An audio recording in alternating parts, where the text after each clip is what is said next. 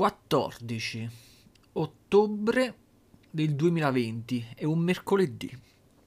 Quello che sto registrando da casa è un podcast diario. Il podcast diario, questo lo ricordo sempre, è il, l'elenco praticamente della roba che ho visto, letto, guardato, fotografato, videogiocato eh, nell'ultimo periodo. Questa volta sono riuscito a farlo non, to- non troppo distante dal, dall'ultimo e quindi sono riuscito ad accumulare meno roba, quindi posso andare ancora più calmo e tranquillo. Eh, l'ultimo podcast diario che avevo fatto, eh, praticamente io dopo che li registro, non subito, ma nel giro di un giorno, generalmente me li risento perché sono curioso di vedere se, sono, se la registrazione è andata bene o se ho sparato eccessivamente delle cazzate e mi sono accorto che nell'ultimo, nonostante l'avessi registrato a casa, quindi tramite il computer, che per me quindi dovrebbe essere la condizione più stabile possibile, nella prima mezz'ora ci sono alcuni momenti in cui le parole saltavano. Non so qual è il motivo, però spero che non si ripeta mai più. Questa volta, in questo podcast diario, vorrei eh, quasi invertire la scaletta. Io generalmente inizio con le informazioni che, a cui diciamo poche persone diciamo, interessano, come per esempio le cose a cui ho giocato, le cose che ho fotografato e roba di questo tipo. E poi eh, passo ai, ai, libri e infine arrivo ai, ai film e ai telefilm, che è la parte principale, si può dire. Non per ordine, di, cioè non per una questione di importanza, è che siccome che è la roba più varia, dove ci sono più, più cose di cui parlare, sembra è, è quella che occupa maggiormente lo spazio. Questa volta invece vorrei invertire le cose perché devo assolutamente soffermarmi bene su alcune tecniche fotografiche nuove e quindi sull'argomento fotografia, quindi me lo lascio alla fine. E vorrei quindi parto direttamente con la parte dei film e telefilm. Allora, Nell'ultimo podcast diario io praticamente avevo parlato di un lungometraggio di Lupin fatto in computer grafica e dicevo che tecnicamente era fatto bene, però le storie erano sempre le stesse che ormai mi hanno abbottato perché sono sempre le stesse degli ultimi 30 anni. Come per ehm, come posso, contraddire le stesse co- le cose che avevo detto, il destino ha fatto sì che nel giro di qualche giorno potessi mettere le mani su una storia, su un cartone animato di Lupin veramente bello, cioè con una storia atipica che, si, che si rifà ad una caratterizzazione dei personaggi più matura rispetto a quello con cui siamo abituati con i cartoni animati che davano in televisione, per esempio, no? Quindi la prima serie, seconda serie, terza serie e via dicendo. Quindi una, car- una caratterizzazione più matura e una storia molto più eh, in linea con le mie corde attuali. Infatti una bella storia che durava tipo sui 50-55 minuti, quindi neanche tanto lunga, assolutamente non noiosa e ripeto, con una caratterizzazione dei personaggi più matura. Che significa? Cioè, che significa caratterizzazione dei personaggi più matura? Che per esempio vediamo uno Zenigata, un ispettore Zenigata che non si comporta da macchietta, da buffone come di solito siamo abituati nei cartoni animati, un, un Lupin, un Gigen, una Fushiko, ma soprattutto un Gemon molto più... Eh, vorrei dire realistici, ma in realtà non è una questione di realismo comportamentale, è più un, come se il, ehm, lo sceneggiatore avesse voluto, eh, diciamo, ehm, omaggiare un po' di più eh, gli, over 30, gli over 30, quindi diciamo non i bambini, ma quelli un po' più adulti. Di quale cartone animato sto parlando? Sto parlando di, tra parentesi, non ne avevo mai sentito parlare fino al giorno stesso in cui me lo sono visto, Lupin III, uno schizzo di sangue per Gemon Ishikawa. Per Gemon Ishikawa. Allora, è un cartone animato, è un... Allora, si può considerare lungometraggio un qualcosa che dura 50 minuti? Non lo so. Comunque è, qualsiasi cosa sia, un lungometraggio, un, medio, un mediometraggio, tutto quanto, comunque è uscito in Giappone al cinema. Però in Giappone, tranne Yoavu generalmente i film a cartone animato escono tutti al cinema, non è come da noi. Comunque è del 2017. Il regista di questo cartone animato è Takeshi Koike. Lo stesso regista, Takeshi Koike, è quello che aveva caratterizzato ehm, quindi non ha operato come regista, ma semplicemente come character design, da quello che so io, quella serie stupenda che si chiama eh, Una donna di nome Fujikomine, mi sembra. Perché adesso tra le traduzioni dal, dal Giappone con il fatto che c'è una memoria di merda, non mi ricordo perfettamente. Comunque c'era questa miniserie costituita da una decina di episodi dedicati a Fujikomine che mi era piaciuta perché si rifacevano molto, si rifaceva molto di più non al, al cartone animato che noi vedevamo da piccoli su Italia 1, ma al fumetto. In realtà non era proprio, diciamo, perfettamente come il fumetto, però tra, due, tra i due estremi, il cartone animato per bambini e il fumetto, quella, quella, serie, eh, televisi- quella serie animata si avvicinava di più al fumetto. Quindi c'era una Fucicomine che eh, si comportava un, molto più da Troia, esattamente come nel fumetto, e, ehm, e mi era piaciuta tantissimo, risale ad una decina d'anni fa. Questo qui, questo regista che ha fatto uno schizzo di sangue per Gemon Ishikawa, quindi era invischiato nel lavoro di quella serie che consiglio a tutti e in più ha realizzato, da quello che ho capito, tre film, tre lungometraggi animati su Lupin che sono il seguito di quella serie quindi che si rifà a quella tipologia di caratterizzazione. Di questi tre cartoni animati, uno è dedicato a Gamon, ovviamente comba- in, ogni, in ognuno di questi compaiono anche tutti gli altri personaggi, però è maggiormente incentrato su uno solo dei personaggi. Quello che ho visto io è incentrato su Gamon. Poi ce n'è uno su Jigen e uno su Fujikomine. Quello su Jigen e quello su Fujikomine io non l'ho ancora visti quindi li vedrò, molto probabilmente ne parlerò nel prossimo podcast diario. Aspetta, mi soffio il naso. Eh, mamma mia, mi sono preso un raffreddore. Ah, purtroppo adesso è il periodo in cui durante la camminata, nonostante sia di due ore, due ore e mezza, c'è uno sbalzo termico di più di 10 gradi. Quando esco fa freddo e quando ritorno ci dovete aggiungere 10 gradi. Quindi se esco a, che ti so, a 11 gradi, ritorno che fa che è 21 gradi. E vabbè. Allora, perché mi è piaciuto tantissimo questo cartone animato? Innanzitutto perché ho visto questo cartone animato praticamente pochi giorni dopo da quello che per me è infantile fatto in computer grafica. Quindi il distacco, tutto, tutti i difetti che io avevo trovato in quel cartone animato, non l'ho trovato in questo.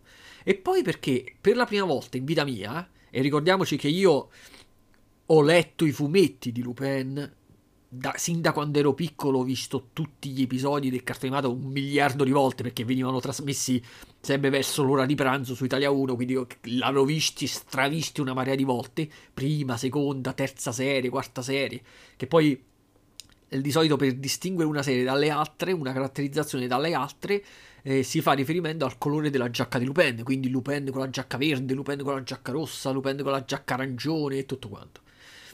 E questo invece non l'avevo mai visto. E, tra l'altro, non ho mai visto in nessun film o cartone animato di Lupin un tale livello di violenza. Infatti mi ha stupito. Che intendo per, eh, per eh, livello di violenza? Voi per esempio avete mai visto Gamon uccidere qualcuno?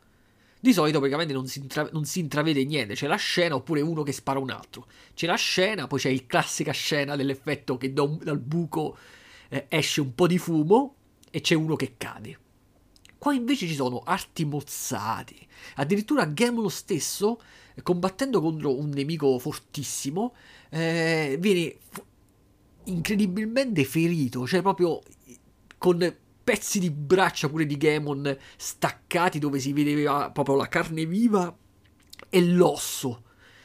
Di sicuro non, non può essere, non si può considerare un cartone animato per bambini. Un attimo che mi faccio anche un po' di bevuta.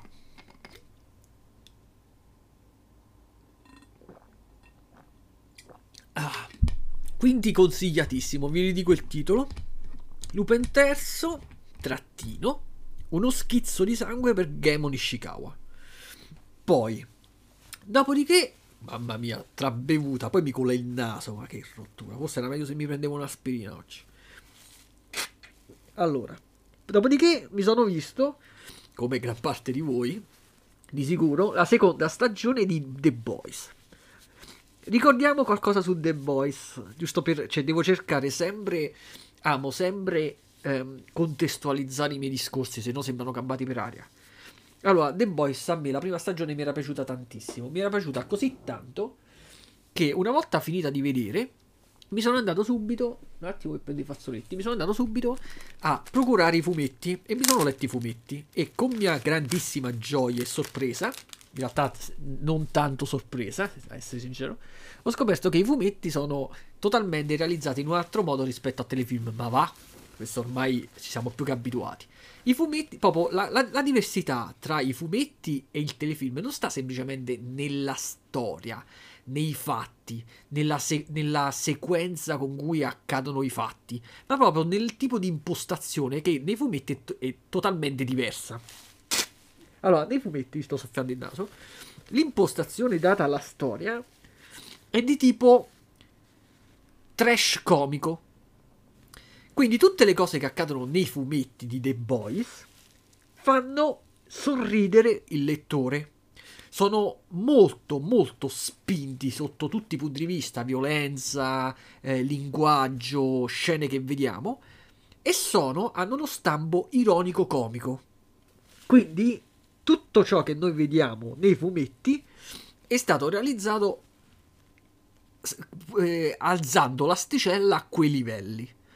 Quando hanno realizzato il telefilm, al 100% loro sapevano, tutti sapevamo, che non poteva essere come nel fumetto, perché nel fumetto si dicono un sacco di parolacce, si dicono cose che è praticamente impossibile ai giorni d'oggi inserire in un telefilm trasmissibile. Non è solo una questione di gente che muore, gente che viene spappolata, è proprio una, una questione di linguaggio. Nel fumetto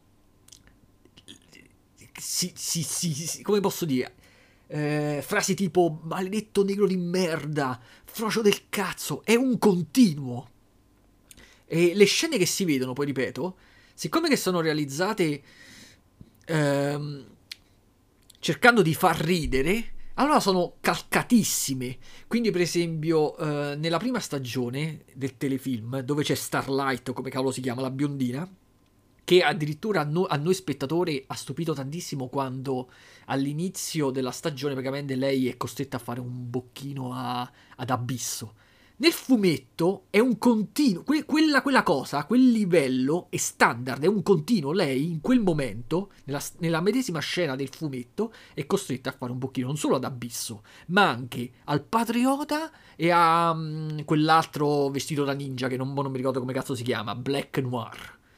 Questo per farvi capire che, e qui però, e qui nasce la cosa che voglio dire, mentre nel fumetto quello stampo adottato, quella linea adottata per creare le, la storia è, è mantenuta costante per tutti i volumi, e penso siano 16 volumoni, eh? adesso non mi ricordo. Non, non, ci ho messo un bel po' a leggerli. E qui però non si contraddice mai. Non si contraddice mai. E, ma- e si mantiene sempre allo stesso livello. Nel telefilm, uno spettatore neanche tanto attento si sarà accorto invece che sono partiti a razzo cercando di imitare il fumetto, quindi mostrando delle scene come per esempio Starlight che è costretta a fare un bocchino ad abisso però man mano, episodio dopo episodio, hanno completamente impostato in un altro modo la storia, riducendo il, ehm, il, l'elemento comico e aumentando di più quello drammatico serio. Quindi non è che il telefilm di The Boys adesso è un telefilm serio, drammatico totalmente, però ris- tutti si sono accorti, vedendo anche semplicemente la prima stagione e le ultime puntate, che rispetto alle prime la cosa era diventata molto più seria.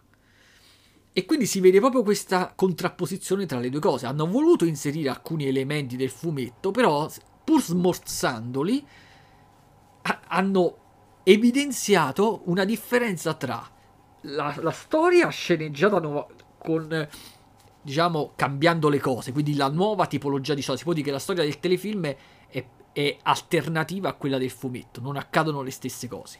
Ma nei punti in cui le due storie convergono, va a discapito della coerenza del telefilm. Non so se mi sono spiegato oppure no. Mentre il fumetto è perennemente coerente con se stesso, il, nel telefilm no. E questo fa un po' storcere il naso. Infatti, mentre la prima stagione, pur avendo gli ultimi episodi molto più seri e non in linea con i primi, e ripeto il motivo, i primi cerca- hanno cercato di eh, prendere spunto dal fumetto, mentre gli ultimi se ne sono andati per i cazzi loro. Nella seconda stagione, questo divario è ancora più marcato. Infatti a me la seconda stagione rispetto alla prima non è piaciuta così tanto. È sempre piacevole, è stato sempre piacevole vedersela, però per me la seconda stagione rispetto alla prima se n'è calata di brutto. La prima aveva una trama anche se alternativa rispetto al fumetto, manteneva comunque una trama intrigante. Uno era curioso di vedere come sarebbe andata a finire tutto quanto, e quindi gli episodi della prima stagione sono volati. Nella seconda stagione, invece, io ho provato un senso di noia.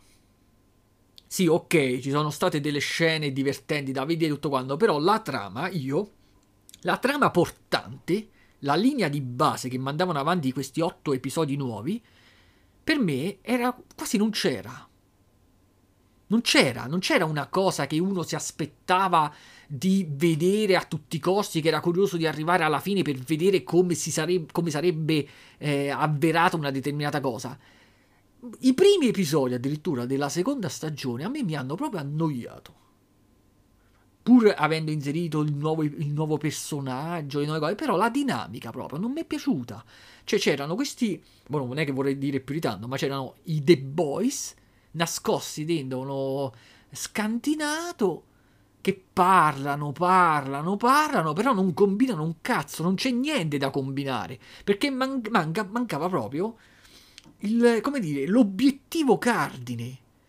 Perché poi, ripeto, la trama del fumetto è diversa rispetto alla trama del telefilm. Nel fumetto loro sono molto ma molto più cazzuti, perché loro innanzitutto non è che si trovano eh, che devono fuggire sia da questi cazzo di supereroi creati dalla Vault o come cavolo sia, dal, dal, diciamo da questa cooperativa e cioè, come posso dire, nel fumetto loro sono pagati, quindi se mi ricordo bene, da, dall'FBI ehm, come un'organizzazione segreta che deve mantenere sotto controllo le cazzate fatte dai supereroi. E loro hanno a disposizione nel fumetto il composto V, ma non mi ricordo se nel fumetto viene chiamato in questo modo, che anche, lo, anche a loro quando lo prendono, praticamente dà determinate una super forza, una maggior resistenza. E quindi loro, quando combattono contro questi cazzo di, su, di supereroi che nel fumetto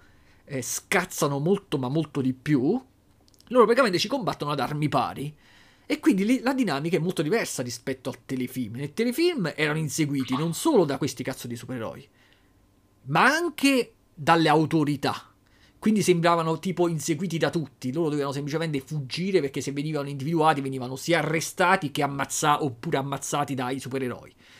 Nel fumetto invece c'è un maggiore equilibrio. Loro, loro stanno dalla parte praticamente delle autorità.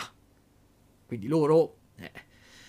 Quindi sinceramente, boh, non so per quale motivo, a parte il livello a cui attenersi, quindi per, per, non fa, per non renderlo vietato ai minori di 30 anni, non so per quale motivo abbiano scelto nel telefilm di utilizzare, di, di cambiare così tanto la sceneggiatura.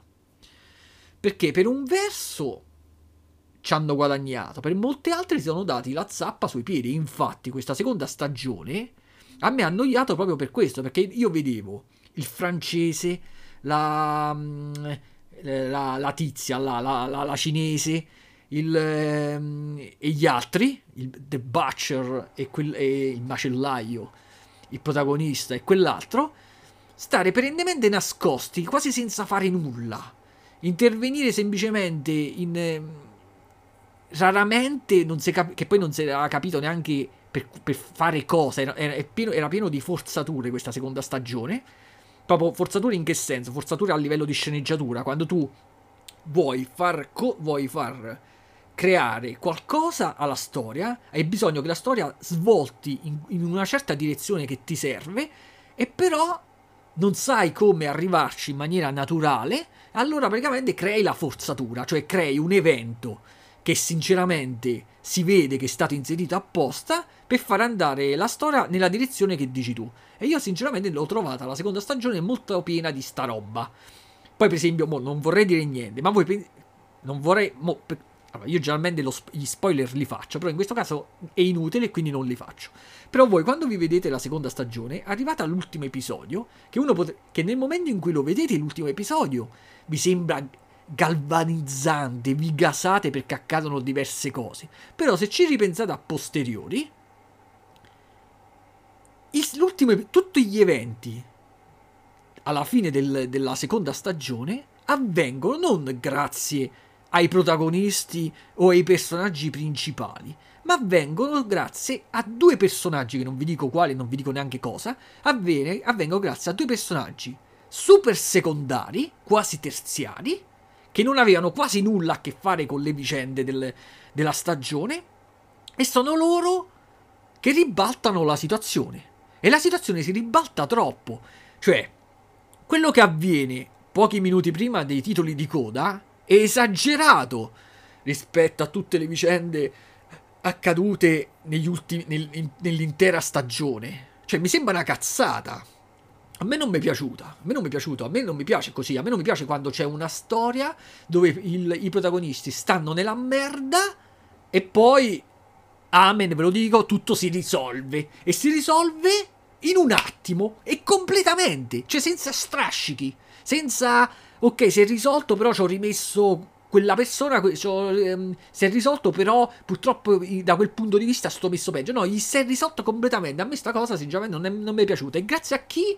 non grazie a loro o all'ingegno degli sceneggiatori per creare qualche evento gustoso. No, grazie a due personaggi secondari, quello che gli dà, quello che gli ruba eh, i documenti e quell'altra che compare di colpo, che sono personaggi secondari che non facevano all'interno della storia, avevano un ruolo marginale. A me questa cosa non mi è piaciuta, inutile.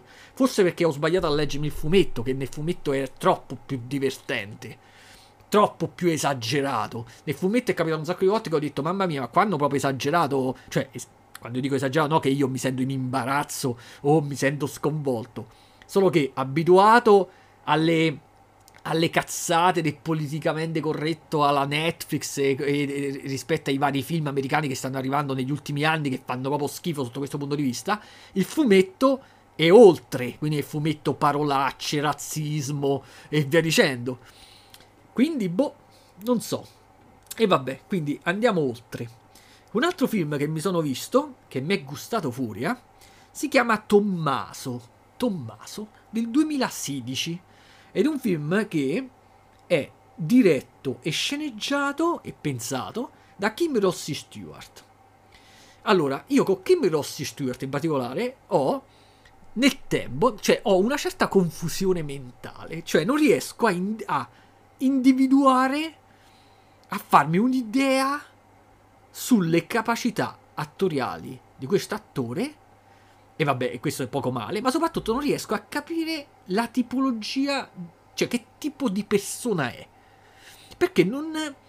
Per esempio, io i film che ho visto con Kim Rossi Stewart sono stati diversi e molto diversi tra di loro. Io ho vecchissimi ricordi di quando ero piccolo e per esempio mi vedevo e avevo visto Kim Rossi Stewart per la prima volta, anche lui ragazzino, in Il ragazzo al kimono d'oro.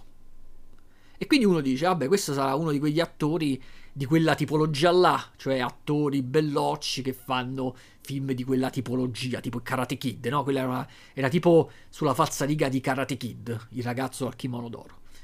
Poi l'ho rivisto poi quando, quando, uno vedeva l'intervista, lo vedeva in televisione, sempre con sta faccia seria, quindi uno dice, vabbè, allora questo non è non farà mai film comici, farà sempre film drammatici, seri o comunque di quella tipologia. Poi l'ho visto in un film in cui lui interpretava Gesù, ma non mi ricordo manco come si chiamava il titolo, che c'era addirittura Giovanotti nel film, che è un film che non l'ha visto mai nessuno, era tipo I giardini dell'Eden, una cosa del genere, l'avevo visto tipo 15 anni fa, dove lui interpretava Gesù, allora dicevo, vabbè, questo è il classico attore serio, sì, belloccio però serio, che farà sempre ruoli di questo tipo. Poi c'era la, la, il periodo in cui faceva, mi sembra, Fantachiro, vabbè, quello non me ne fregava niente. Poi, poi per un sacco di tempo non l'ho visto da nessuna parte. Poi ho scoperto che ha iniziato a fare, oltre che l'attore, anche il regista, ha fatto un paio di film, tra cui questo. L'altro non l'avevo visto il film. Però eh, quello che volevo dirvi è che io non, non riesco bene a capire la tipologia. Quindi quando uno, per esempio, che ti so, pensa a Raul Bova. Raul Bova, tu sai, vabbè, Raul Bova quello è l'attore, sì, vabbè, farà delle commedie o, o roba drammatica, tipo i film sulla mafia, i poliziotti, quello è. Invece con Kim Rossi Stewart ha avuto sempre questa idea molto vaga sulle sue reali potenzialità. Quando mi sono visto questo film, che è di, oltre che diretto, interpretato e scritto proprio da lui, uno, che occasione migliore c'era per capire che tipologia è una persona? Perché uno che scrive un libro, uno che scrive una sceneggiatura, in base alla, alla tipologia di storia, ti fai un'idea sulla persona. Cioè, se io un giorno dovessi scrivere una sceneggiatura, nella sceneggiatura ci ficcherei un sacco di sesso, femmine nude e situazioni assurde. Paradossi e cose di questo tipo. Quindi magari uno capirebbe che sono un pervertito, un perverso. E non sbaglierebbe più di tanto. Quindi uno dice: fammi vedere come cazzo è un film scritto da Kimi Rossi Stewart e mi ha stupito. Perché è una commedia, non una commedia che si può eh, catalogare tra le commedie divertenti, però non è neanche troppo seria. Si lascia vedere. Solo che la cosa che mi è gustata in più, che io la considero delle frecce su- a- al suo arco, è che ci ha ficcato dentro svariate femmine nude, svariate attrici belle e più nude, quindi no, mi ha portato ancora più in confusione nel capire com'è sto cazzo di Kim Rossi Stewart. La storia è simpatica, ma non più di... cioè, è, posso... È difficile valutare. Il film, diciamo, da una scala da 1 a 10 potrei dare... Gli do 7 grazie alla presenza delle femminute. Se togliessi le femminute sarebbe un 6 pieno. Perché è un film sobrio. Non fa schifo ma non è neanche quel film che te lo vai a comprare in Blu-ray e che te lo rivedi un miliardo di volte. È sobrio.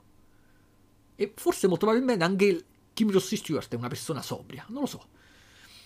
Il parla praticamente che c'è, eh, quest- che lui interpreta quindi il protagonista, no? Che c'è questo Tommaso, che in un certo senso eh, uno empatizza anche in parte con lui, che praticamente ha questa caratteristica negativa, che lui non riesce a stare solo, quindi ha bisogno sempre di ehm, avere una ragazza, un, non una ragazza solo per scoparci, anche se lui nel, nel, nel, film è uno abbastanza fissato sulle femmine, quindi è stile gran parte dei maschi, è me di sicuro, che quando cammina per la strada e vede una femmina se la immagina nuda, se la immagina scoparsela e tutto quanto, e qui essendo un film, quando lui si immagina una nuda e scopa e che se la scopa, noi spettatori ce la vediamo la scena. Ecco perché mi gusta il film. Diciamo che um, quindi c'è lui che praticamente gli gustano le femmine. Non riesce però sentimentalmente a rimanerne privo. Quindi lui ha bisogno sempre di stare con qualcuna. Però che accade? Che quando la trova, quando praticamente la trova, eh, la idealizza, e cerca innanzitutto di riuscire a, a creare un legame sentimentale, infatti lui eh, cercherà in, prima possibile di fidanzarsi per portarsela a casa, proprio a farla vivere insieme a lui. Poi che accade? Inizia quasi a stufarsi e inizia a vederne i difetti ingigantendoli. Quindi il film inizia che lui già è fidanzato con una e noi spettatori la vediamo ed è un pezzo di figa incredibile, infatti roba tipo io lo, vedevo l'attrice e dicevo, ah, che gusto, quelli sono proprio come gustano a me. E vediamo lui che si comporta in maniera apatica con, con questa fidanzata. Perché praticamente lo fa per usare la tecnica che lo usano alcuni maschi, che praticamente quando non vuoi lasciare qualcuna direttamente, tu praticamente inizi a fare l'apatico, il freddo, alla fine lo stronzo, alla fine è quella che ti lascia. Allora noi vediamo lui che fa, si comporta veramente in maniera del cazzo apatica, fredda, alla fine lei lo lascia. Appena lui viene lasciato, in teoria dovrebbe essere felicissimo, in un primo momento è felice. Poi subito dopo sente di trovarsi solo, in solitudine, e se ne va a cercare un'altra. E rincomincia il ciclo, se ne trova un'altra, carina pure questa. Questa porco cane è Cristi- Cristiana Capotondi, un'altra della tipologia gustosa. Proprio il tipo di ragazze gustose, quelle tranquille, belle, eh, che non ti sanno di mignotta. Lui la stessa cosa, ci esce insieme, ci si, innamora, quella si innamora, se la porta a casa, poi incomincia a vedere i difetti, più incomincia a vedere i difetti, più li ingigantisce nella sua testa i difetti e poi cercherà di eh, allontanarla sentimentalmente e, e, ver- e, si lascia, e si farà abbandonare. Lui praticamente si trova dentro a questi cicli karmici fino a quando ne trova una, che è la tipologia che invece non gusta a me, che è la classica eh, romana grezza, così, e questa però lui non riesce a fare come faceva con le altre che ci si lega sentimentalmente se la porta a casa e tu, quindi a riproporre lo stesso ciclo karmico, perché questa praticamente lo, lo tiene a distanza, lo, tiene, lo, usa praticamente solo per, per scoparci e non, e non, si forma il legame. E lui va ancora più in crisi perché non riesce manco più a, a ricreare, a ristare nel ciclo karmico e quindi si sente ancora più solo. È una storia stranissima perché, eh, boh, in teoria dovrebbe dire molto su Kimi Rossi Stewart, secondo me. Perché se no uno come gli fa venire in mente una storia del genere? Cioè di solito quando uno scrive un libro, scrive una storia, è sempre leggermente un po' autobiografica. Infatti, Tommaso nel film è un attore, infatti eh, è un attore che però sta in crisi anche dal punto di vista lavorativo perché eh, lui vorrebbe, oltre che fare l'attore, vorrebbe fare il, um, lo, scene, lo, sceneggiatore regista di un progetto suo, però siccome è un progetto difficile da concretizzare, lui si trova da una parte a, come dire, a eh, gestirlo, a crearlo sto progetto e da una parte è costretto a interpretare dei ruoli per non far eh, andare il, il, suo nome nel dimenticatoio. È una storia strana, comunque non, mi ha fatto piacere vederla. Mi è gustata soprattutto per le scene con le femmine nude e infatti mi sembra che in questo film ah, compare per la prima volta a figata fuori Cristiana Capotondi e quindi ringrazio Kim Rossi Stewart per averla scelta nel cast e via dicendo. E quindi no, non so se consigliarlo a tutti, però è il classico film, diciamo, che uno si può vedere nei momenti quando non sa che cazzo altro vedersi, diciamola così proprio in generale. Poi, poi, siccome c'è un'amica mia che si è comprata il, um, il film di American Beauty, film del 99, io l'ho visto un sacco di volte, però non lo vedevo già da diversi anni, ma aveva fatto venire voglia di rivederlo. Allora ho detto, mo, se sta su Netflix che me lo posso vedere senza tanti cazzi, me lo vedo, altrimenti amen. E, e mi, sono, mi, sono, accorto che sta su Netflix, quindi me lo sono rivisto senza dover eh, procurarmi il film in altro modo. E me lo sono rivisto e rivedendolo mi sono accorto che effettivamente si può considerare un, gal- un gran bel film. Poi ricordiamoci che ha vinto l'Oscar come miglior film, l'Oscar come migliore regia, l'Oscar come migliore sceneggiatura, l'Oscar come migliore fotografia, e già qua, e che cazzo, cioè, se a uno gli fa schifo ha seri problemi, e in più miglior, Oscar come miglior attore protagonista a Kevin Spacey, che a me Kevin Spacey mi è stato sempre simpaticissimo, sempre. Cioè a me non me ne frega un cazzo se viene accusato di aver uh, stuprato 7000 froci, non me ne frega niente, perché distingo le due cose. Non me ne frega niente quello che lui fa nella sua vita privata e tutto quanto, se spaccia droga, si ammazza persone, non me ne frega un cazzo. Stessa cosa per Roman Polaschi e per tutti. Un altro concetto è le sue performance attoriali. Perché io sto vedendo un film e non mi trovo in un, ah, in un'aula di tribunale, non sono un, il giudice che devo... A me mi, io sto vedendo un film e mi interessa solo che, che una, un Kevin Spacey faccia l'attore in maniera gustosa e lui praticamente in questo film è un dio, è un dio. A me di Kevin Spacey mi era piaciuto pure quando nel film K-Pax, quello quando, quando faceva l'alieno. Mi gustava pure quando fai, faceva il cattivo che faceva Lex Luthor nel film di Superman Returns. Cioè, mi piace proprio Kevin Spacey, mi gusta come recita. Proprio la sua presenza scenica. E in questo film, secondo me, è il massimo. Cioè, mo a memoria non mi viene in mente un altro film con Kevin Spacey dove è più performante rispetto a questo film. In American Beauty abbiamo diverse cose. Allora, il regista è Sam Rendes e lo sceneggiatore, quindi è Alan Ball o Alan Ball, non so come si pronuncia. Li cito il regista e lo sceneggiatore perché ricordiamoci che l'attore ha vinto l'Oscar, il regista ha vinto l'Oscar, lo sceneggiatore ha vinto l'Oscar. La fotografia del film è, vera- è, fatta veramente bene, quindi con le inquadrature, con la composizione che mi piace un sacco, ampi spazi, mi piace per esempio quando lui parla con, in cucina e c'è sia la moglie che la figlia, mi piace come sono distribuite nello spazio, mi piace tutto, infatti Oscar pure alla fotografia. I, gli attori che entrano in gioco oltre a Kevin Spacey sono Annette Benning, che è una che pure gustosa, me la ricordo quando era giovane e compariva nuda, pure abbastanza arravante. Poi c'è Tora Birch e Mena Suvari. a me delle due mi gusta mo- molto di più Tora. Per come mi gustano a me le tipologie di film. Per esempio, Mena Suvari non, è stata sempre quel tipo di biondina, così non è che mi è gustata più di tanto. Comunque qua interpreta quella che farà andare fuori di testa al protagonista. Un'altra cosa bella è che Kevin Spacey, che è una cosa bella per Kevin Spacey, ma non per me, Kevin Spacey quando ha fatto il film American Beauty aveva 41 anni, quindi aveva un anno meno di me. Quindi qua certe volte mi guardo allo specchio e mi, e mi dico, ma cazzo, sono un vecchio, sono un vecchio. Però sembro più vecchio io che mi spesi, dato che lì aveva 41 anni. Che poi lì aveva 41 anni, ma interpreta il ruolo di uno che aveva 42 anni, quindi lui interpreta il ruolo di uno che aveva la mia età. Poi la, e gusta perché Forse è per questo che adesso mi gusta ancora di più il film. Perché il film ti mostra la, fa- la classica famiglia perfetta solo in apparenza, quindi che ha raggiunto quelli che la società considerano gli obiettivi cardine.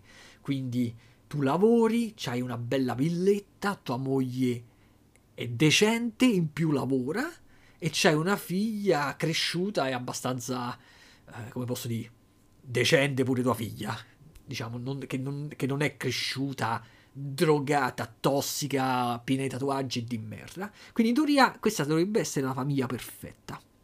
Lui ha 42 anni, già c'ha tutta sta roba, no? Tutta... Però in realtà basta una strozzata per dimostrare che ognuno di loro in realtà è in crisi interiore, ognuno praticamente non è felice e lui che è il protagonista è il primo che praticamente che è, pri- anzi, è l'unico forse della famiglia che acquisisce consapevolezza del fatto che non è felice. Qua ci, qua ci possiamo anche riattaccare fi- al, al, libro che ho letto, di cui parlerò dopo, di Anthony De Mello. Lui acquisisce consapevolezza che non è felice, consapevolezza che il tempo passa e che quindi non, davanti, di fronte al bivio continuare a vivere come sta vivendo, dove è dovrebbe essere felice per la società. Quindi lui ha tutte le caratteristiche per cui dovrebbe essere felice di fronte alla società, ma in realtà interiormente non lo è. Oppure, oppure, uscita la voce, oppure cercare di fare qualcosa, a portare qualche cambiamento alla propria vita per raggiungere la sua felicità a discapito de invece dell'apparenza. E lui farà questo. E mi è piaciuto, mi è piaciuto, mi è piaciuto proprio. Quindi sempre sul concetto, poi ovviamente questo, questa problematica, la sofferenza, la tristezza dovuta all'apparenza a dover sembrare felici per la società, sarà l'argomento, la tematica principale che, riguarda, che ehm, riguarderà anche la moglie, la figlia, eh, il fidanzato della figlia, il padre del fidanzato della figlia, infatti si scoprirà che il padre del fidanzato della figlia è un frocio che odia i froci. Perché odia i froci? Perché lui è un frocio, però deve mantenere l'apparenza di essere etero. e quindi praticamente vive la sua vita in perenne frustrazione e la scarica sugli altri. Infatti c'è una coppia di froci tra cui ehm, dei eh, suoi vicini, di cui un attore è Scott Bakula, che è quello che a me mi gusta perché faceva Quantum Limp e Star Trek um, cazzo, è, um, Enterprise Star Trek è la serie che si chiama Enterprise. Quindi qua fa la parte minore che è. E lui quindi se la prende con questo e tutto quanto. Una bella storia che scivola via bene che non annoia. E io ci tengo sempre a precisare questa cosa della noia perché più, pass- più divento vecchio più mi accorgo che provare una sensazione di repulsione con tutto ciò che mi fa perdere tempo. Quindi quando vedo un film e mi annoio, se mi annoio significa che io sto perdendo tempo. Perché significa che non, sono, non, non, non mi stimola l'interesse. Eh, allora uno dice se non ti stimola l'interesse che cazzo lo vedi a fare? Purtroppo capita che quando uno inizia a vedersi un film uno dice vabbè mi sta annoiando però non lo finisca a vedere per poter trarre delle conclusioni e non vederlo mai più in futuro. Invece, se uno bloccasse il film dopo 20 minuti, gli rimarrebbe sempre il dubbio: eh, ma io questo film effettivamente non l'ho finito a vedere, magari mi sarebbe piaciuto. Invece, no, la roba lo finisco a vedere. Questa cosa della noia purtroppo entra in gioco anche con altri fattori, come per esempio i libri. E quei libri è un po' più scocciante perché un libro, se ti annoia, ci impieghi veramente due o tre settimane per finirlo a leggere. Però il concetto è sempre lo stesso: lo finisco a leggere una volta e poi non lo leggerò mai più. Stessa cosa entra in gioco con i videogiochi. Su, su questo aspetto poi vi farò degli esempi perché ho degli esempi pratici. Dopo American Beauty mi sono visto Re per una notte del 1982 di Martin Scorsese. Io questo film l'avevo già visto, ma l'avevo visto da ragazzino, quindi mi ricordavo qua e là qualche cosa, ma non riuscivo a. non, avrei, non sarei mai riuscito a, a fare un, un riassunto della trama. La cosa bella di questo film qual è? È che siccome che l'anno scorso vidi Joker, il film del Joker, a rivedermi adesso Il Re per una notte mi dà la piena consapevolezza che praticamente il film del Joker non è che si è leggermente ispirato a quest'altro film di Marty Scorsese, ma praticamente ne ha ricopiato almeno due terzi della trama. E quel terzo in cui divaga, dove, dove lui si allontana, parlo del Joker, quel terzo della trama in cui il, il, ehm, la sceneggiatura del Joker si di- differisce da quella del, del Re per una notte di Paul Zimmerman, è proprio la parte cazzara del Joker. Quindi se voi avete visto il Joker e avete provato una sensazione che in alcuni punti c'erano un po' troppe cazzate. Quelle cazzate sono proprio le differenze rispetto a quest'altro film. Perché nel film Il Re per una notte di Marti Scorsese tutto fila bene. Stup- è gustosissimo da vedere. Devo ammettere che mo- il montaggio, sinceramente, ci stanno alcune scene che eh, mi sembrano un po' non all'altezza del regista, diciamo. Avete presente, per esempio, quando ci stanno tipo non so se si chiamano errori di continuità, ma quando vedete uno che compie un'azione, poi c'è lo stacco che c'è un cambio di inquadratura e l'azione viene ripetuta. Cioè, mi sembra strano che in un film di Scorsese ci siano fa- eh, fenomeni di questo tipo. Comunque, vabbè, a parte questo, l'attore protagonista è Robert De Niro. La trama è, se- è simile a quella del Joker. C'è uno che non ci sta andando bene di testa, Robert De Niro che eh, vorrebbe fare il comico, è completamente ossessionato da un comico di successo che è interpretato da Jerry Lewis. E lui quindi si vede tutte le puntate del, de, dello show di questo in televisione, ne studia le movenze, i tempi del, delle battute e tutto quanto. Lui vive con la madre dentro casa che rompe i coglioni, quindi non so se state trovando le analogie con Joker, eh? Quindi lui vive la, in casa con la madre, che non si vede mai la madre, tra l'altro, mi sembra. Che gli rompe i coglioni che mentre lui sta registrando su cassetta le battute è proprio il momento in cui quella gli dice Ah, Patrick, ma non mi ricordo manco come si chiama. Abbassa la voce, è troppo tardi, che rompere i coglioni. E gusta un sacco le scene in cui dimostra che lui non ci sta andando bene con la testa, che lui si immagina delle cose che non, che non accadono. Quindi lui eh, si immagina di andare a cena con questo suo comico preferito e si immagina che è il comico a chiedere a lui il favore di sostituirlo nello show. Poi, eh, che ti so, si siede vicino a delle sagome di cartone e ci parla come se fossero vive, tutte ste stronzate. Quindi diciamo che mi è piaciuto, mi è piaciuto, mi è piaciuto. Me lo so visto ieri, me lo so proprio gustato. Perché io faccio così.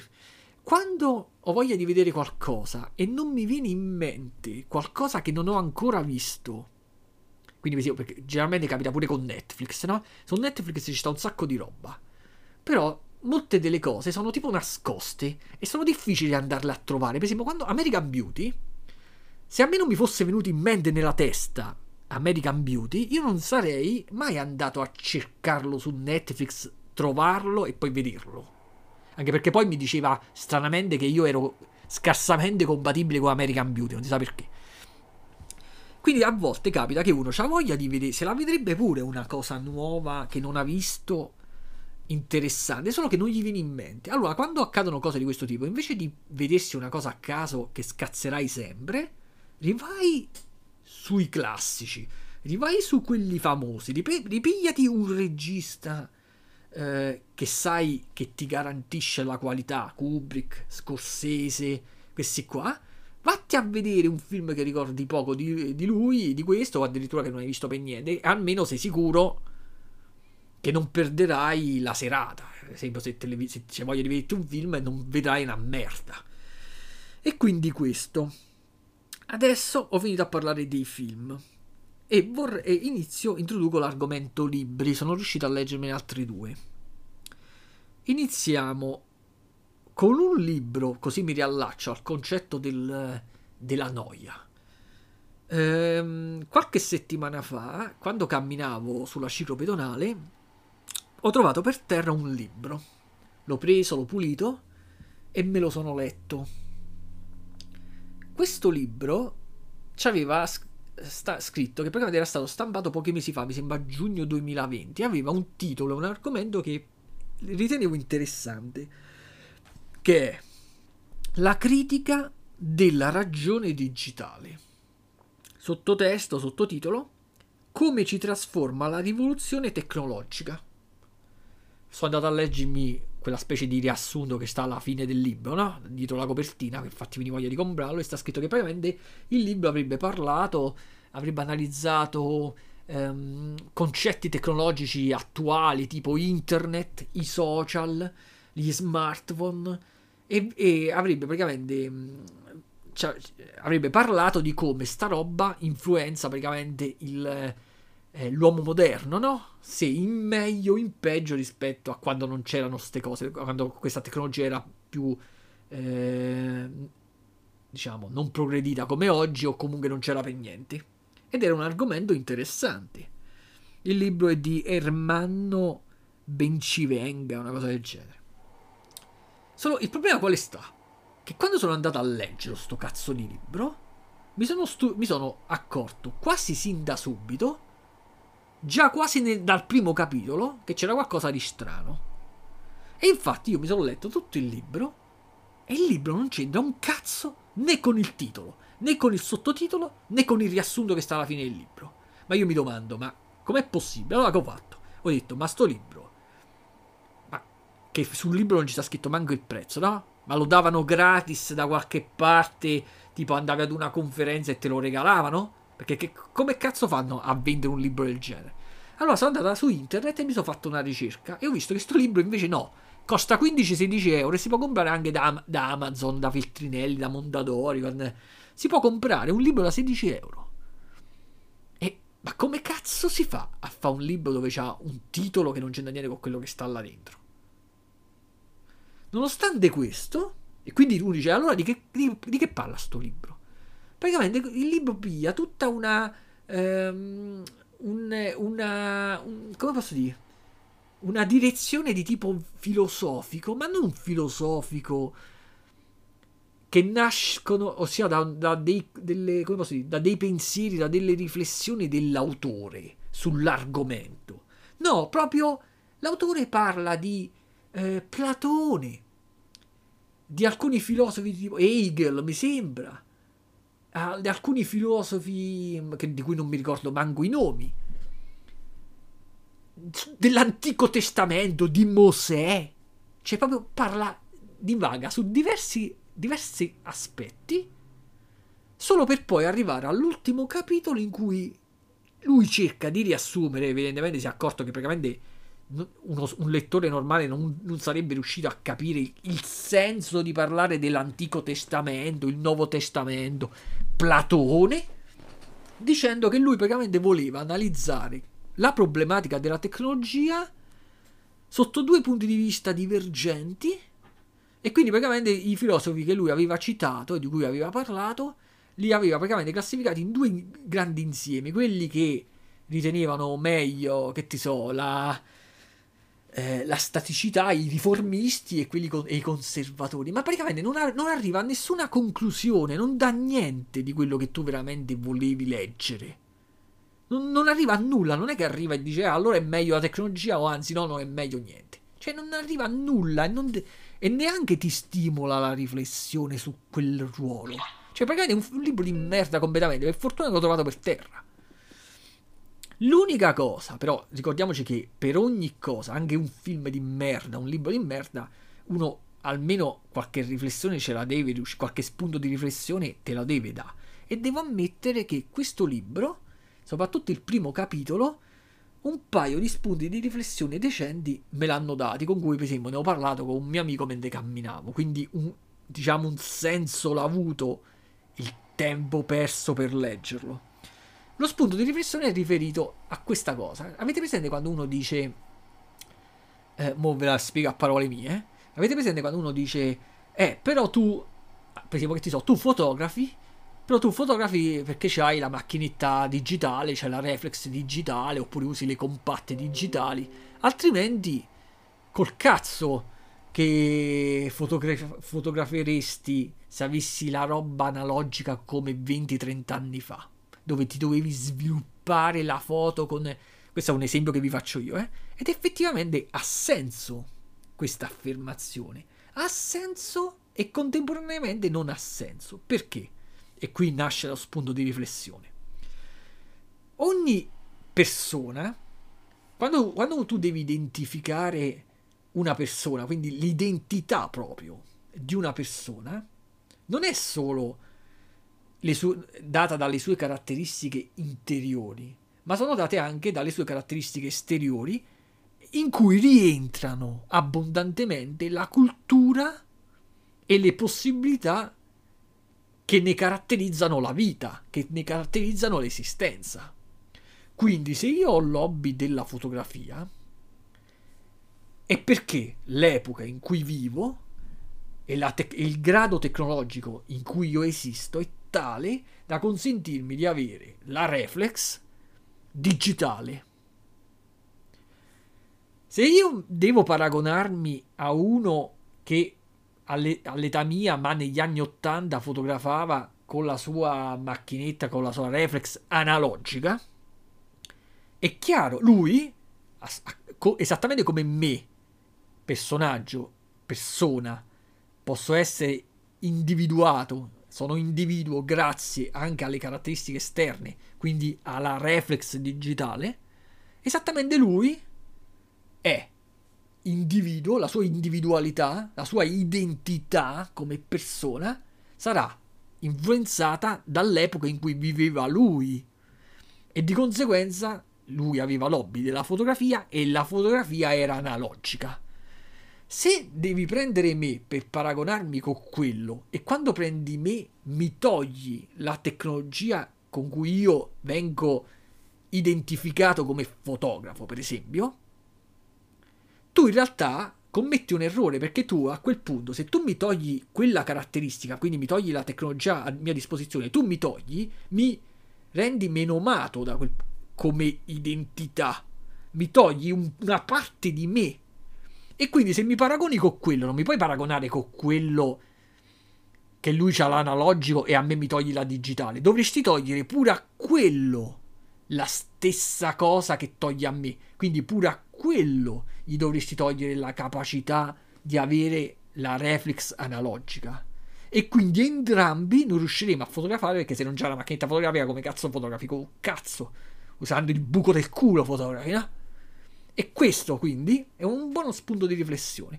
Quindi che cazzo ne so, uno dice, eh, ma tu scrivi perché adesso c'è, che ti so, il programma di videoscrittura che ti corregge gli errori da solo o che tu puoi eh, riaggiustare le frasi senza stare a schiacciare i tasti oppure... Eh, invece, per esempio, Edgar Allan Poe scriveva con la penna e il foglio di carta. Sì, ho capito. Ma se Edgar Allan Poe scriveva con la penna e il foglio di carta è perché lui viveva in un'epoca in cui la penna e il foglio di carta era la tecnologia di quel periodo non è che tu a me mi puoi togliere la tecnologia della videoscrittura, il, del programma di videoscrittura, quindi mi togli il computer. Perché è come se a lui gli togliessi la penna e il foglio. Quindi non ha senso andare a paragonare tizi di epoche diverse, perché l'epoca influenza la cultura, proprio lo sfondo, l'ambiente culturale in cui uno vive.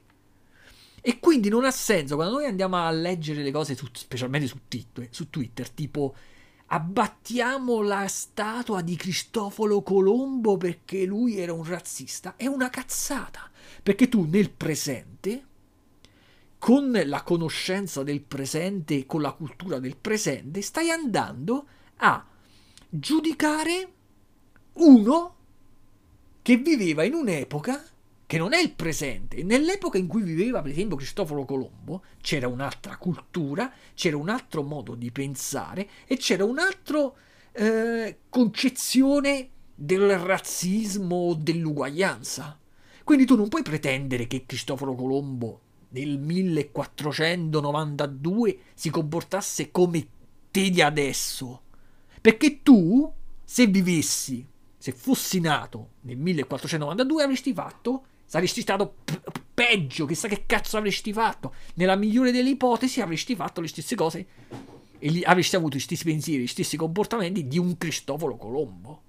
E uno non può revisionare la storia o fare dei confronti a cazzo di cane, perché esattamente come Cristoforo Colombo o qualsiasi altro tizio che aveva lo schiavo negro nel passato.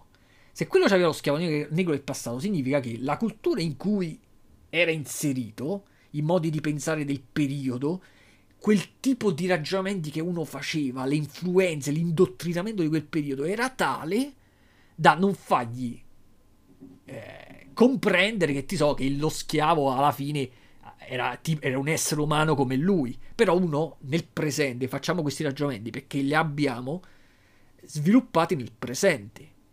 Esattamente come noi siamo diversi da quelli del passato, nel futuro saranno diversi da noi.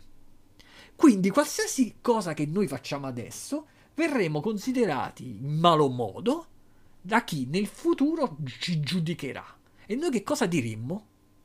Adesso diremmo che nel presente noi ragioniamo e facciamo queste cose perché nel presente ci sembrano giuste. Ed è la stessa cosa che ci direbbe Cristoforo Colombo. Quindi per quale cazzo di motivo dobbiamo andare a distruggere le statue di, Cristoforo Colombo o andare a, a considerare razzisti, omofobi o che cazzo ne so, i tizi di secoli fa? Quelli erano così perché era il periodo, noi siamo così perché è il periodo e fra qualche secolo anche noi faremo schifo oppure saremo considerati dei chissà cosa da quelli del futuro. Ecco, questo è l'unico spunto di riflessione decente che ho tratto da quel libro. Eppure gustoso, eh? Pure gustoso. E vabbè, oltre questo libro, mi sono letto un altro libro che me l'ha regalato una. E sì, è un altro libro di Anthony De Mello. Se vi andate a, ri- a risentire la prima mezz'ora, quella che si sente un po' peggio, dell'ultimo podcast diario, Avevo parlato tanto di Anthony De Mello, ne avevo parlato pure tanto, quindi oggi mo, in questo momento ne vado un po' più veloce. Anthony De Mello, gesuita e psicoterapeuta, morto nel 1987, ehm, era un po' tutto, ma le... era anche uno scrittore, anche se i libri che uno si va a leggere in realtà non è che sono proprio direttamente scritti da lui, ma sono delle trascrizioni di quello che lui diceva nelle varie conferenze e tutto quanto. Quindi anche questo, messaggio per un pesciolino che ha sempre sete, e tra parentesi, esattamente come il libro di cui ho parlato la volta scorsa che era Messaggio di un'aquila che si crede un pollo, non fatevi ingannare dai titoli a cazzo che hanno sti libri. Perché? A parte che questo è il titolo italiano, che se voi prendete il libro e andate nella seconda di copertina c'è il titolo vero che non c'entra niente. Questi titoli italiani si rifanno, riprend- riprendono delle storielle che Anthony De Mello racconta nel libro, nei libri. E che lui utilizza la stessa tecnica, si dice, di Gesù, dove lui per spiegare concetti molto profondi e complessi ai deficienti praticamente, utilizza delle storielle che, gli fa, che, che rendono proprio chiarissime le concezioni che lui vuole dare. Come questo è un consiglio mio. Quando vi piace un autore di saggistica tipo questo, quindi tipo Anthony De Mello, tipo Tich Nathan e via dicendo, è inutile andarsi a leggere tutti i libri che ha scritto, tutti i libri che hanno la sua firma praticamente in copertina, perché alla fine gli argomenti sono sempre gli stessi, sono sempre quelli. Quindi, per esempio, io avrò letto una decina di libri di Anthony De Mello. E per esempio, questo libro che io ho letto, potevo tranquillamente non leggerlo perché le concezioni io le ho già lette, eh, sparpagliate negli altri libri. E stessa cosa mi capitava anche con Tich Nathan. A Tich Nathan io pure ho letto tipo una decina e passa di libri, però alla fine, dopo che ne hai letti due o tre, tutti gli altri sembra di rileggere sempre le stesse cose. Però fa sempre bene, cioè roba tipo per chi, diciamo, non ha la possibilità di comprarsi nuovi libri, basta che si rilegge quei due o tre che già ha. Per chi ha la possibilità di leggersi tutti i libri che se li possa anche leggere, invece di rileggersi gli stessi, ritrova gli stessi concetti su nuovi, come praticamente è capitato a me con questo. Quindi i concetti quali sono? Sul peggio sono sempre gli stessi, sono semplici da capire a livello intellettuale, intellettivo, il problema è assorbirli, cioè capirli a livello di esperienza, farci esperienza. Comunque i concetti è il concetto della consapevolezza. È importante la consapevolezza di sé e delle cose che fai, che tu sei consapevole se le cose che, che le cose che fai le fai tu o ti vengono indotte. Il concetto di tristezza, di sofferenza, che è dovuta non ad una causa esterna, quindi ti, ti so, litighi con uno, non è che la causa che tu sei sofferente è perché c'è stato quello che ti ha detto la parola sbagliata. La causa di, sofferen- di sofferenza viene da te. Sei tu che reagisci al, al mondo. Quindi sei da te che si forma la sofferenza. E questa sofferenza che si forma da te, il più delle volte, è dovuta all'indottrinamento che tu hai subito sin da piccolo, ossia alla, quella che lui chiama la programmazione. E quindi tu non sei neanche responsabile diretto del fatto che diventi triste quando ti trovi in determinate situazioni. Perché in realtà è dovuta alla programmazione. Ma non è neanche responsabile quelli che ti hanno programmato, perché più delle volte quelli che ti hanno programmato, tipo per esempio so, i genitori quando eri piccolo, la scuola quando eri piccolo, la, la, cioè, l'hanno fatto pure per il tuo bene, cioè loro pensavano che ti stavano pure aiutando qualche volta accade pure che uno lo faccia in maniera malefica, come praticamente sta accadendo con le informazioni del, date dal governo in quest'ultimo periodo nostro, no? Che praticamente è chiaro che sparano delle cazzate sapendo di, sap- di spararle e quindi condizionano la vita delle persone con sto cazzo di problema del coronavirus e quindi ci fanno indottrinamento attraverso i media e praticamente convincono migliaia e milioni di persone che le loro cazzate siano veritiere. E vabbè, comunque, a parte questo. E quindi uno dice, vabbè, uno non è che siccome che non è responsabile del proprio indottrinamento, allora non può fare niente. Qua entra in gioco il concetto di consapevolezza. Quindi uno dovrebbe avere consapevolezza che le reazioni agli, alle cause esterne sono dovute al, a, questo, a questa programmazione, cercare dato che è difficilissima rimuovere la programmazione, acquisirne quindi la consapevolezza e cercare di eh, vederla, diciamo, con, eh, in maniera distaccata. In questo modo uno riesce con il tempo a, mm, diciamo, reagire meglio a determinate situazioni e quindi non auto, um, come posso dire, non in maniera masochista, non danneggiando se stessi con il concetto della sofferenza, tipo eh, tu mi parli in questo modo e io mi punisco diventando triste. È una cosa inutile, come è inutile reagire e cercare di vendicarmi, che praticamente non, non serve un cazzo, che praticamente se tu agisci con, diciamo, con cattiveria, con, con intenzioni malevoli nel, nei confronti di, degli altri, danneggi solo te stesso. E quindi la cosa migliore è sempre sta cazzo di consapevolezza che è, è vero la consapevolezza di sé, la, consape- la consapevolezza è praticamente avvicinarsi, perfezionare la mente per riuscire a percepire la realtà sempre di più per quello che è. Quindi alla fine i concetti sono sempre gli stessi. Sempre piacevole leggerselo, perché scrive è molto simpatico, è molto divertente e tutto quanto. Però mo, non, credo di averli letti quasi tutti i libri di Anthony De Mello e va bene. Quindi ho parlato anche dei libri. Se volete sapere il prossimo libro che mi leggo, mi leggo alcuni romanzi di Pirandello. Vi vorrei leggere uno Nessuno 100.000 prima di tutti. Mo fatemi bere un po' d'acqua e poi entriamo nella seconda fase del podcast diario.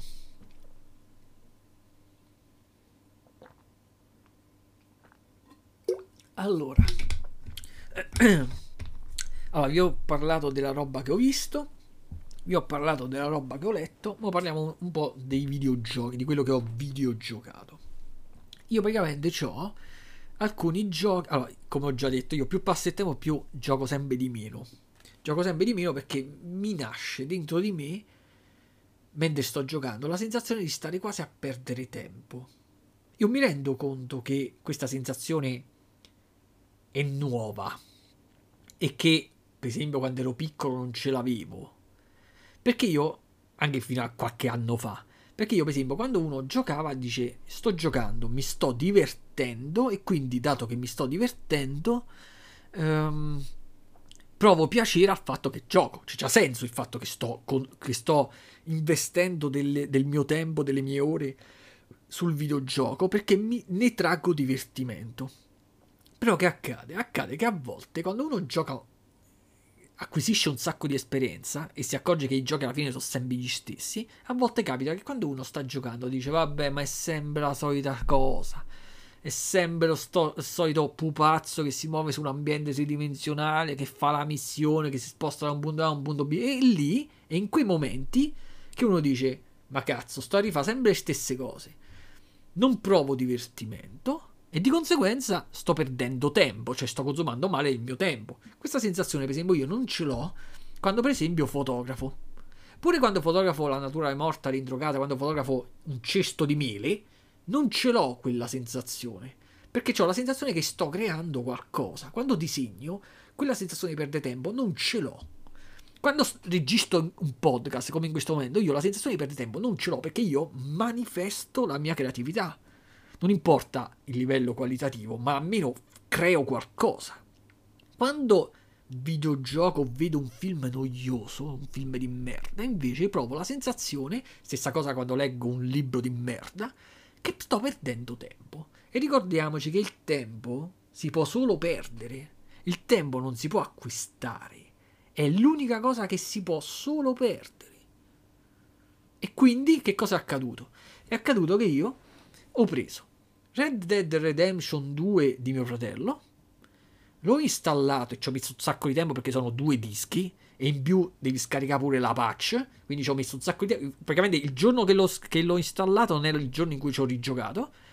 Quando sono andato a giocarci, come non so se voi lo sapete, Red Dead Redemption 2 è un gioco maestoso eh, con ambientazione western che quando uscì un paio d'anni fa prese voti altissimi, era piaciuto a tutti, tutti ne hanno parlato al top, era il gioco stupendo. Allora io ho pensato, non mi è mai piaciuta l'ambientazione western, quindi non, nessuno ha mai avuto voglia di giocarci. Però ho detto, oh, hanno detto tutti che è un gioco fantastico, ad avercelo gratis, me l'ha prestato, ci gioco. Ho chiesto pure a internet. quando dura mediamente il gioco per finirlo andando dritti per dritti? E dura 45-50 ore. Ho detto, vabbè, se è un gioco fantastico, mo 45-50 ore ci impiegherò 3 mesi per finirlo. Però uno ci gioca. Ho iniziato a giocarci, ci ho giocato la prima ora, mi sono rotto talmente i coglioni per più motivi, non, non, era, non era doppiato. Uno dice, vabbè, cazzo te ne frega, leggi sottotitoli. Però un conto in un film, quando tu devi leggere i sottotitoli, che tu stai fermo, immobile, guardi lo schermo e devi solo leggere i sottotitoli. È un conto in un videogioco dove parlano in continuazione. Io dovevo muovere il personaggio, sparare, cavalcare e in più leggere i sottotitoli. E già là mi stavo innervosendo. Poi, le, la, da un punto di vista, i controlli li ho trovati macchinosi in maniera insensata. Cioè, non si spiega per quale motivo ogni azione che dovevi compiere dovevo schiacciare un tasto apposta, che poi uno se lo deve ricordare perché fin quando non, non ci prendi pratica, il, il, il, la prima ora praticamente ci, ci, ci soffri, no? Per prendere il fucile, devo entrare nel menu, poi nel sottomenu, poi c'è la, devo tenere in conto la barra d'energia del cavallo, la barra d'energia mia, devo mangiarmi il biscotto perché altrimenti mi cala l'energia, poi perdo la vita, ma andasse a fare... Praticamente mi ero rotto talmente i coglioni. Poi alla fine quando giocavi mi sono accorto che cos'è che facevi? Sempre quello. Cavalco sopra il cavallo, poi tra, tra parentesi, cavallo c'ha il tasto per accelerare, per galoppare, il tasto per frenare. Non ho capito per quale motivo non potevano fare che semplicemente spostando la levetta indietro si, sare- si, si, si fermava. No.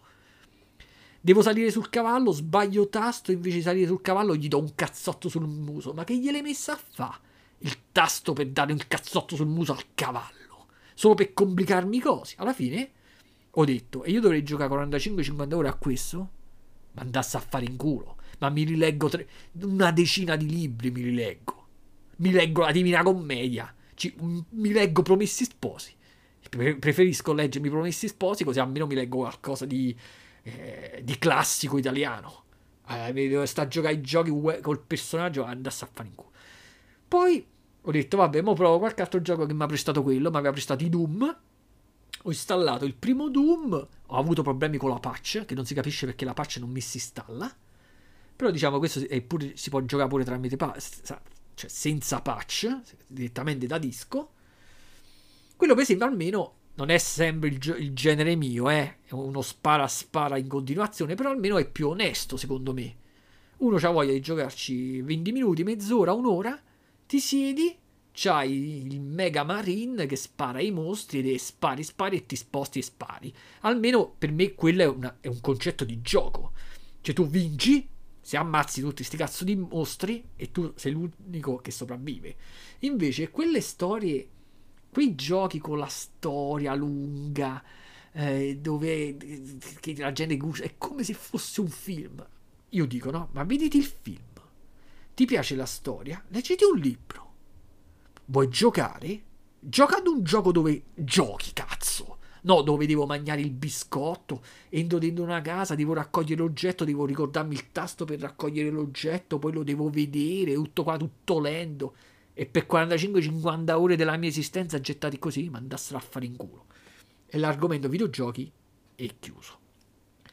Rispetto all'ultima volta non ho disegnato, rispetto all'ultima volta ho fotografato. E qua vorrei, diciamo, rispetto al solito, spenderci due parole sul concetto di, fo- di fotografia. Un attimo, eh. Mi ribevo un altro po'.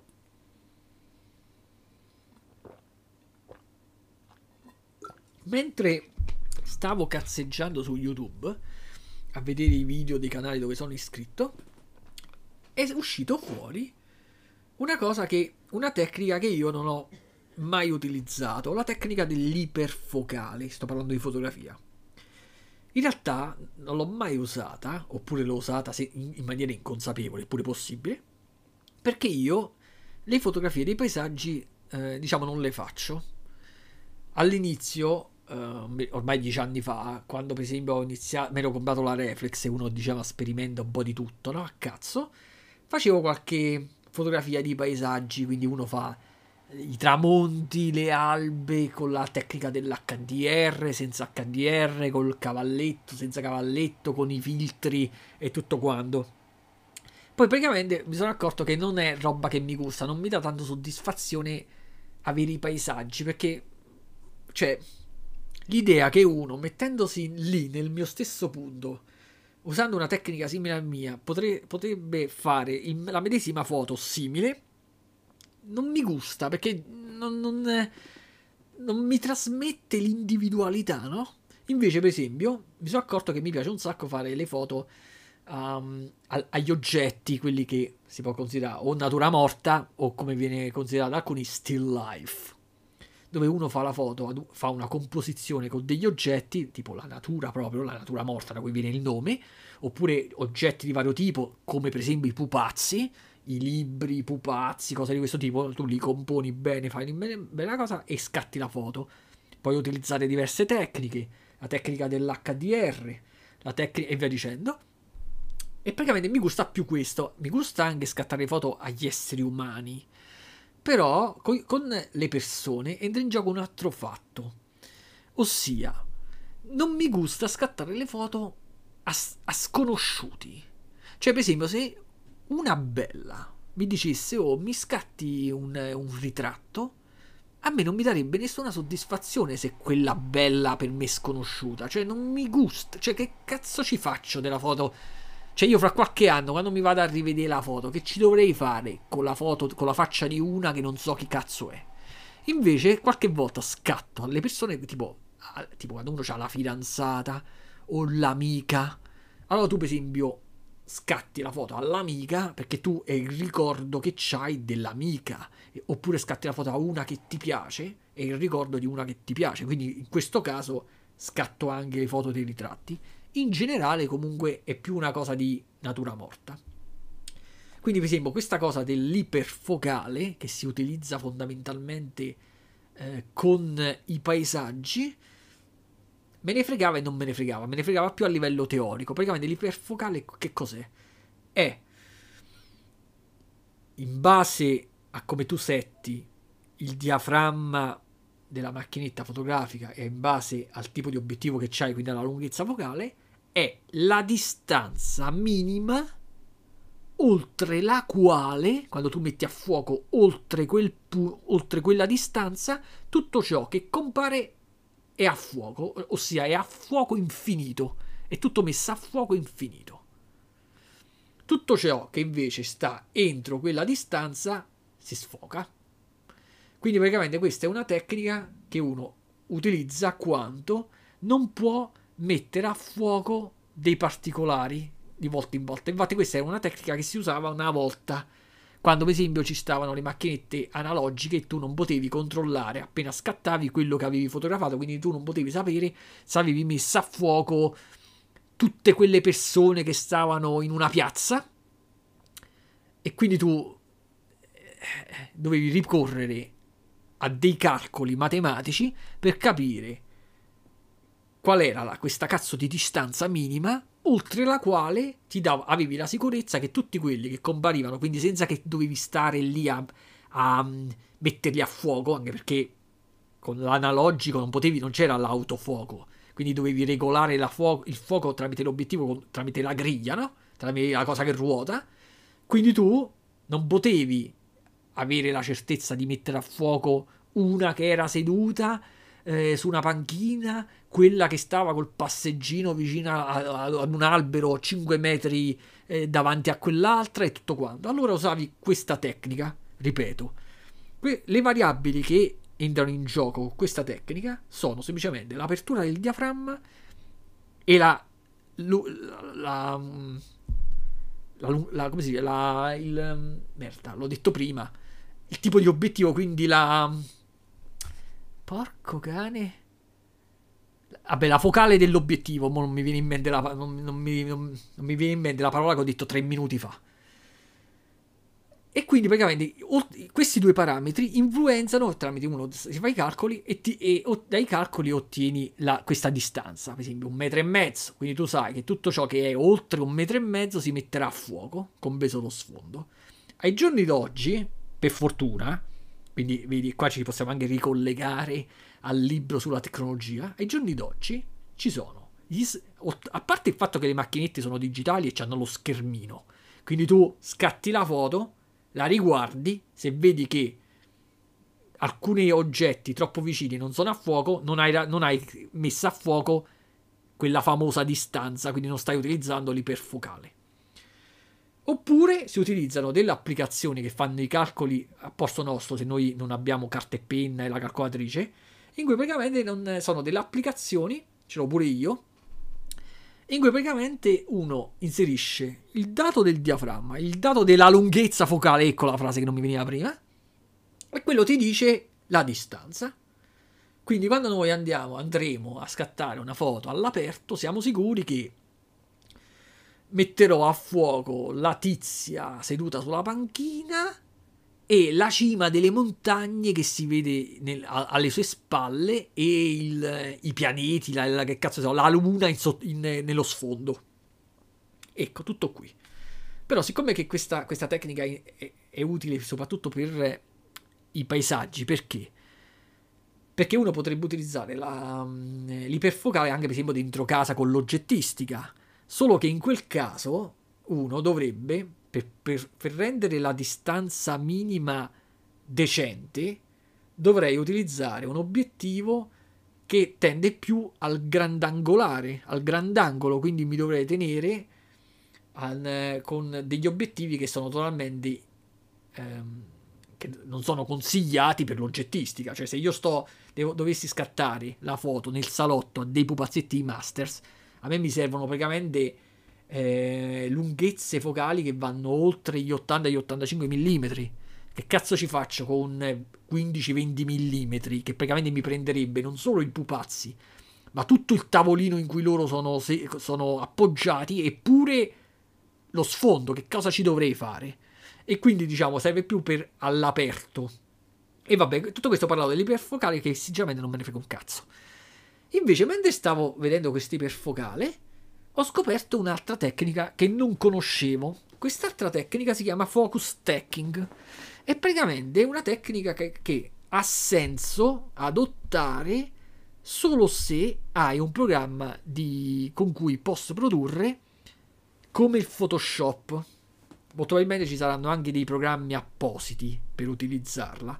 Però l'importante è che lo fa Photoshop e lo fa già mi sembra dal CS4 in poi. Quindi io uso il CS6 e lo, fa pu- e lo fa tranquillamente. All'inizio non l'avevo trovato, ho dovuto usare il CC del 2020 perché ho, ho due Photoshop eh, installati. Generalmente uso il C6 anche se ho quell'altro più nuovo.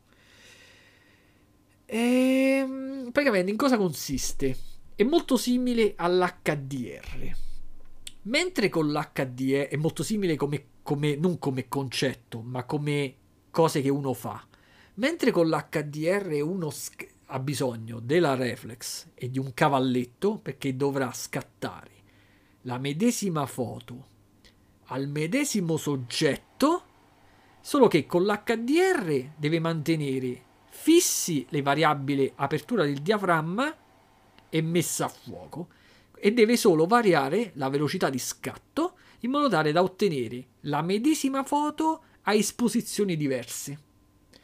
Poi si utilizzerà o un programma apposta che crea l'HDR oppure il um, Photoshop che andrà a sommare tutti gli scatti che facciamo, che ad un occhio non attendo è sempre il medesimo scatto, dove cambia solo la, l'esposizione, in modo tale da poter, una volta sovrapposti, recuperare le zone di luce e le zone in ombra, in modo tale che l'immagine sia eh, come posso dire, ben eh, definita dal punto di vista dell'esposizione in ogni sua parte. E questa è un'ottima cosa. Infatti, io l'HDR è una pratica che a me mi gusta un sacco e la uso spesso. Quindi, quando c'è una foto dove vogliamo che le zone eh, in luce non siano bruciate e le zone in ombra non siano nere nette, si ricorre all'HDR. Però ripeto, l'HDR senza il programma di fotoritocco apposito non lo riesce a fare. Stessa cosa il focus stacking che però io non conoscevo. Praticamente qui bisogna scattare la medesima foto con la, quindi, con le, quindi quando dico medesima foto significa che lo, lo, riesci a fare solo con il tre piedi, perché tenendolo in mano non riesci a scattare due volte due foto identiche, lo devi mettere sul tre piedi la reflex. Stessa apertura del diaframma, stessa velocità di scatto, e già quando dico aper, stessa apertura del diaframma e stessa velocità di scatto è chiaro che è la stessa esposizione, quindi, perché la ISO la, uno la ISO lo mantiene uguale, costante, quindi è la stessa esposizione L'unica cosa che deve cambiare è la messa a fuoco. Quindi dice, cazzo, infatti, infatti io mi sono stupito. Ho detto, cazzo, che, che non, non ci avevo mai pensato che si potesse fare, ma infatti ci vuole un procedimento apposta di Photoshop per farlo. Capita a volte, quindi ora ve la spiego in un altro modo, che quando uno scatta una foto a degli oggetti eh, che stanno sopra un tavolino, uno eh, tende, facciamo caso, una volta che ha fissato la, eh, l'obiettivo, per esempio, che uh, la lunghezza focale, non mi ritornava di nuovo quella cazzo di parola, la lunghezza focale, uno generalmente cerca di scattare aprendo al massimo il diaframma, così magari riesce ad avere un bello sfondo sfocato e avere gli oggetti nitidi. Però che accade? Che se gli oggetti, se il diaframma lo, apri, lo apriamo troppo, non è detto che gli oggetti siano nitidi nella, per tutta la loro ehm, interezza. Magari sono nitidi nel, nell'intorno del punto che mettiamo a fuoco, ma già a qualche centimetro eh, di profondità, o prima o, a, o, avanti, iniziano a sfocarsi. Allora, generalmente questo non è un problema perché uno, perché uno regolerà il diaframma in modo tale da averceli nitidi. Però più il diaframma lo chiudi, più lo sfondo non risulterà, sfo- risulterà meno sfocato, poi entrerà meno luce e quindi dovremmo aumentare la velocità di scatto. Però vabbè, abbiamo il cavalletto e quindi non c'è problema. Questo è quello che ho fatto finora, negli, ultimi, negli ultimi dieci anni. Invece, con la tecnica del focus stacking, io posso mettere a fuoco scattare foto diverse identiche mettendo a fuoco diversi punti degli oggetti che devo fotografare situati diversi, eh, a diverse distanze dall'obiettivo. Quindi prima fotografo che ti so l'oggetto più vicino a me l'oggetto intermedio e l'oggetto più lontano da me facciamo caso ottenendo tre foto e, e riesco con Photoshop con, una, eh, con un algoritmo apposta a fargli fondere queste tre foto, ho detto tre casuali, eh, l'ultima volta, dopo la... vabbè, dopo ne parlo, queste tre foto, riuscendo, Photoshop riuscirà da solo a ricavare da ogni foto tramite delle maschere la parte nitida e quindi mi darà come risultato una foto che avrà lo sfondo sfocato come in base all'apertura del diaframma ma tutti gli oggetti che mi interessavano perfettamente nitidi, in maniera uguale, quindi non quello più vicino eh, sfocato, quello più lontano sfocato e quello al centro nitido, ma tutti e tre nitidi.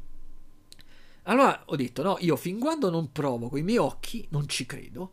Allora ieri ho provato a scattare una foto ad un cesto di frutta, aprendo al massimo il diaframma usando una lunghezza focale di 100 e passa millimetri, non mi ricordo 105. E, e, infatti io quando vedevo nel, nell'obiettivo, io mi accorgevo che se mettevo a fuoco la mela più vicina a me, la banana che stava più lontana un po' si sfocava. Se mettevo a fuoco la banana più lontana, la mela più vicina a me si sfocava. Allora che ho fatto? Ho scattato 7-8 foto con, con eh, messa a fuoco intermedie tra questi due estremi.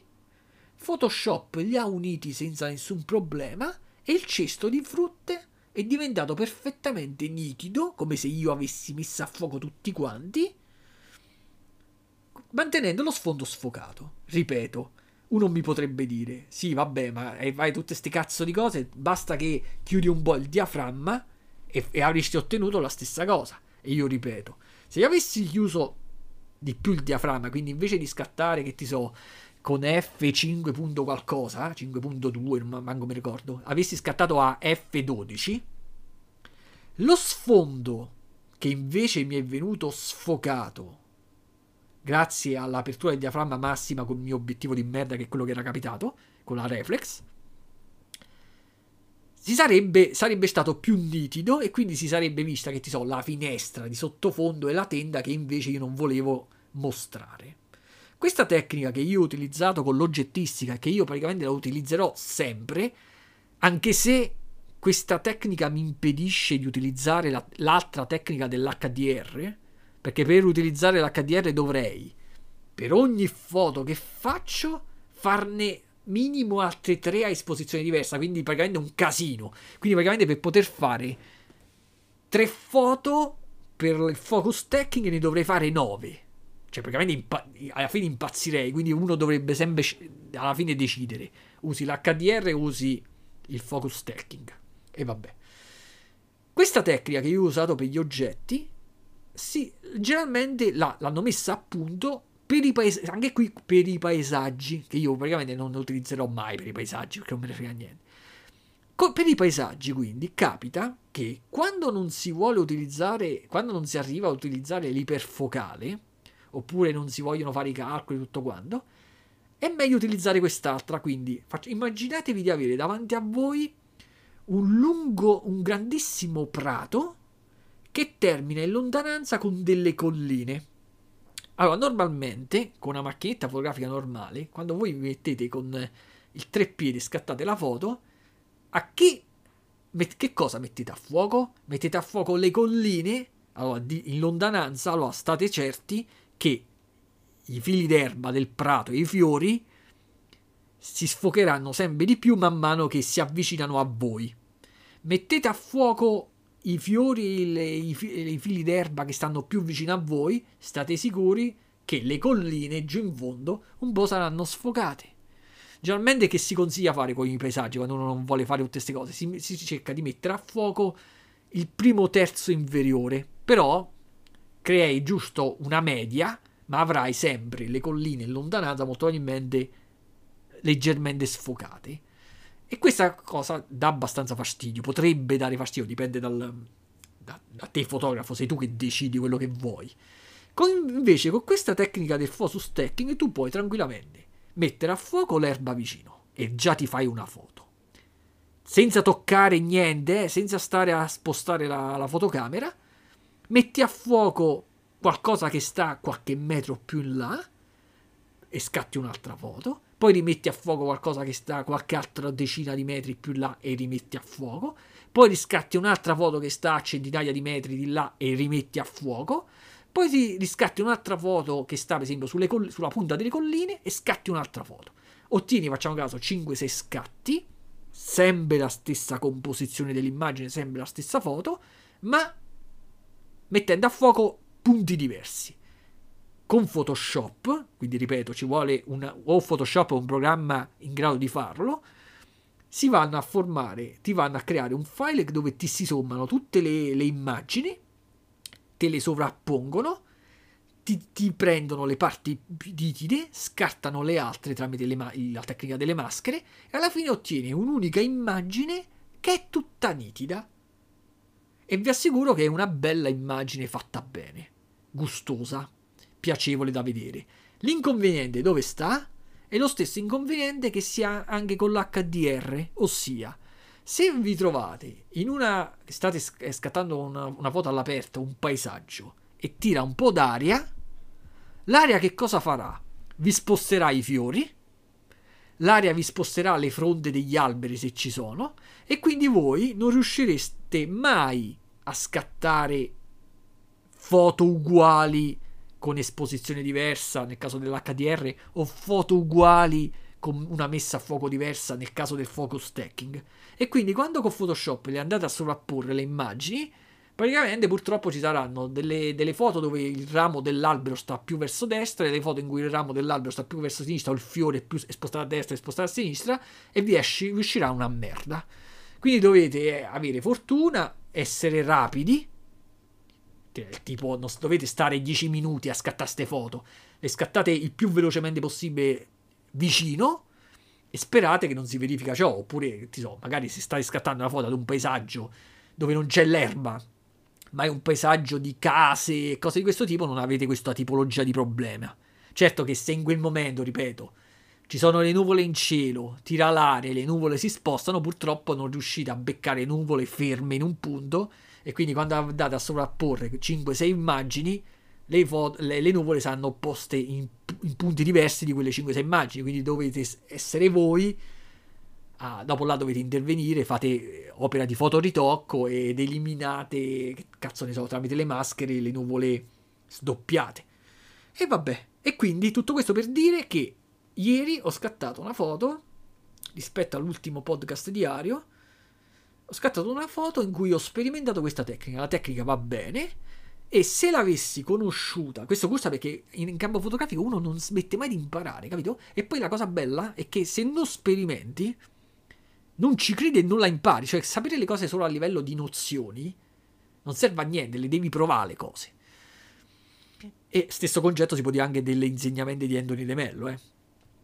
Allora, se io avessi conosciuto questa tecnica eh, semplicemente una settimana fa, quando sono andato a scattare le foto ai due Iman, perché ho due Iman, uno di Super 7 dei Masters, no? uno versione Super 7 e uno versione um, Origins Mattel, e io avevo utilizzato come sfondo tre pupazzetti femmine, tre ragazze che tenevano gli, ognuna uno scudo. Praticamente io aprendo il diaframma ho reso queste ragazze nello sfondo sfocate. Io praticamente avrei potuto, conoscendo questa tecnica, con la stessa apertura del diaframma, mettere a fuoco anche loro. E infatti in futuro la utilizzerò spesso. E niente, quindi ho detto quello che volevo dire. Sono soddisfatto. Spero che il podcast si senta bene, almeno questa volta. Vi saluto.